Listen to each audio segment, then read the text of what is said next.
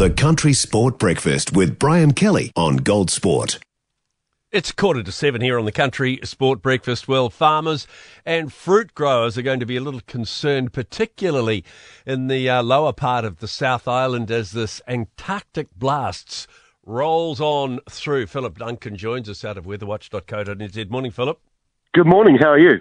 Good, mate. Five days into five days into October. How unusual is this for an Antarctic wintry blast?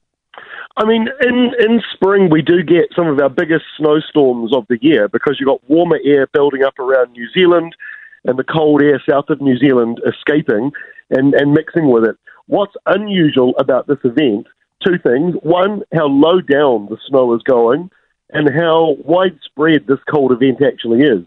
So you mentioned Southland, you know, South Island. The wind chill is, is below zero for 36 hours in Southland. Um, it'll be below zero. That does happen in winter.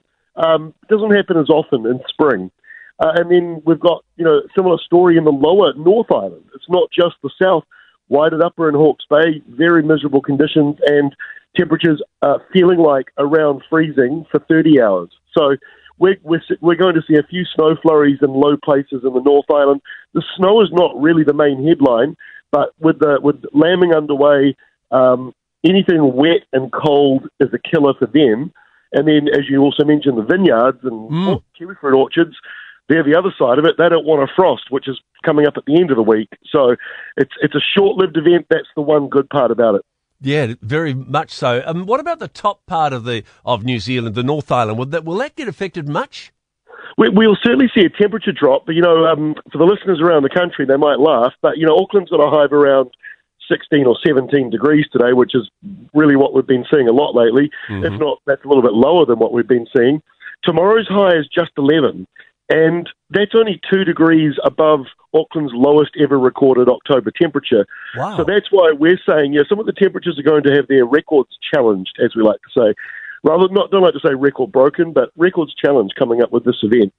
I guess the, there's a good side to it. I mean, we're getting a little bit of advanced warning, so whatever precautions people can take, the farmers, the fruit growers, they'll they'll have to get out there and try and do something about it. I mean, that's the, that's the beauty of, of you know New Zealand's weather industry and how it's evolved. Because Weather Watch and Rural Weather, our, our spin-off website, uh, Rural Weather was talking about this last week um, in quite detail. Because we are well aware that, that farmers need to have time to move livestock, and so it was a bit frustrating yesterday to see the government guys, you know, talking about hypothermia and dr- making it very dramatic. But you know, it's it, it, we need to hear about that stuff a week ago. And the word hypothermia is quite a, a weird one because the me was the ones that said it, but they also said in July this would be considered normal weather. Well, I don't think hypothermia is a normal part of our July weather, so it's it just seems a little bit extreme, but. It's definitely for the for newborn livestock, no doubt about it. This mm. could be a killer for a lot of newborn lambs.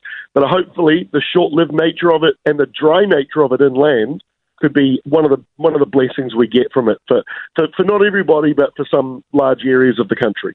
Philip, do you think this is the last, the final farewell of any wintry blasts? Spring and summer on the way after that? I wouldn't say that just yet. Spring's all about winter slowly fading away and hints of summer slowly coming in. But I wouldn't expect to see anything as significant as this again. Um, but you know, you, you never know in this country. We're we're closer to Antarctica than we are to the equator. I'm actually looking at the weather map across and out on the Tasman. It's an interesting, it's an interesting weather map. Lots of tight weather, uh, tight isobars, big high out there as well. That's the high is the driver. If, if people can remember, in August 2011, that's when it snowed in Auckland, um, and also we had snow, very heavy snow to sea level in Wellington and Christchurch and Dunedin. That event, very similar looking to this one, except it was two months earlier. So you know, if we had this event two months earlier, we might be talking about snow going to all sorts of places. But that high over Tasmania, that big, big high, that's the driver. When they're shaped north to south like that, they can dredge up this very, very cold air and dump it up over us. Don't think I'll plant my tomatoes in the next day or two. I think I'll hold off. No, a wait, wee bit wait till. Labour weekend at least. Good on you, Philip. Nice to chat, mate. Cheers, buddy. Thank you. You too. 90% of parenting is just thinking about when you can have a break. And when you do take a break, enjoy the Parenting Hangover podcast. They go together like a tutu and jandals. We've said from the get go, we ain't parenting experts, No. but it's cool to hear what is your neighbour doing? What do they say? A problem shared is a problem halved. Oh, that's good. Not that my children are problems, Or a- but I feel better talking about it. The Parenting Hangover with Clint and Jordan. New episodes every Thursday on iHeartRadio or wherever you get your podcasts.